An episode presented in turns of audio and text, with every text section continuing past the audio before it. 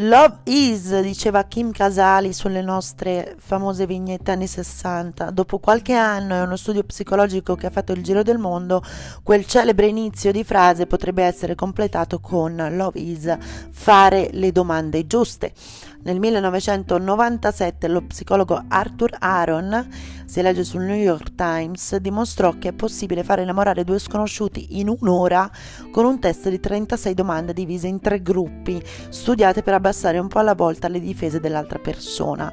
Vent'anni fa Aaron e i suoi colleghi pubblicarono un saggio sulla Personality and Social Psychology Bulletin che intitolava Experimental, si intitolava Experimental Generation of Interpersonal interpersonal closeness, creazione sperimentale di intimità personale, volevano scoprire se fosse possibile creare un contesto artificiale da laboratorio in cui due sconosciuti potessero legare, tra loro e costruire un'amicizia profonda o addirittura un rapporto romantico in meno di un'ora.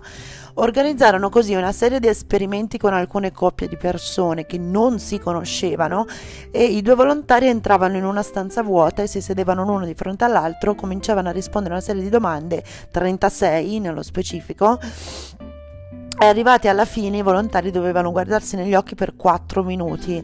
La durata dell'incontro non doveva superare i 45 minuti e le 36 domande per innamorarsi, eh, attenzione, attenzione, sono queste.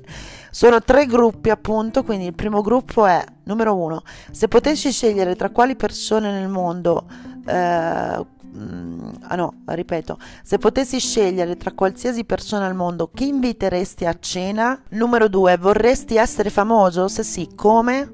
Numero 3, prima di fare una telefonata, fai le prove di quello che dirai? Numero 4, definisci qual è il giorno perfetto per te. Numero 5, qual è l'ultima volta che hai cantato da solo e per qualcun altro?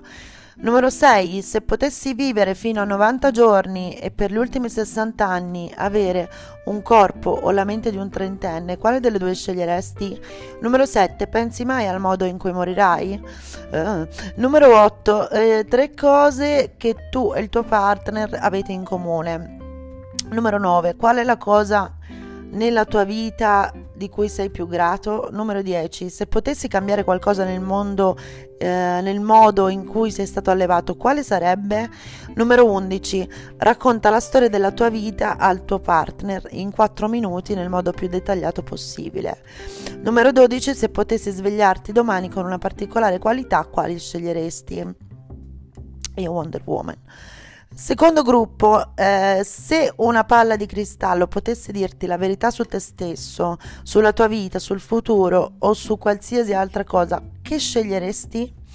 14. Eh, c'è qualcosa che hai a lungo sognato di fare e perché non l'hai fatta? Eh, bella domanda. Qual è il più gran risultato della tua vita? Per te cosa conta di più in un'amicizia? Qual è il tuo ricordo più caro? E il più terribile se sapessi che nel giro di un anno morirai? Che cosa cambieresti della tua vita? Cosa significa amicizia per te? Che ruolo gioca l'amore nella tua vita? E poi, e poi, non è finita, abbiamo il terzo gruppo anzi no, prima altre tre domande del secondo gruppo, condividi con il tuo partner almeno 5 qualità positive reciproche, quando è stata aff- quanto è stata affettuosa la tua famiglia, ritieni che la tua infanzia sia stata mediamente felice? Eh, numero 24, che rapporto hai con tua madre? Aia, qui cascano gli asini. Gruppo terzo, tu e il tuo partner fate tre affermazioni vere con il noi. Per esempio, siamo entrambi in questa stanza e sentiamo puntini puntini. 26. Completa questa frase. Vorrei avere avuto qualcuno con cui condividere puntini puntini.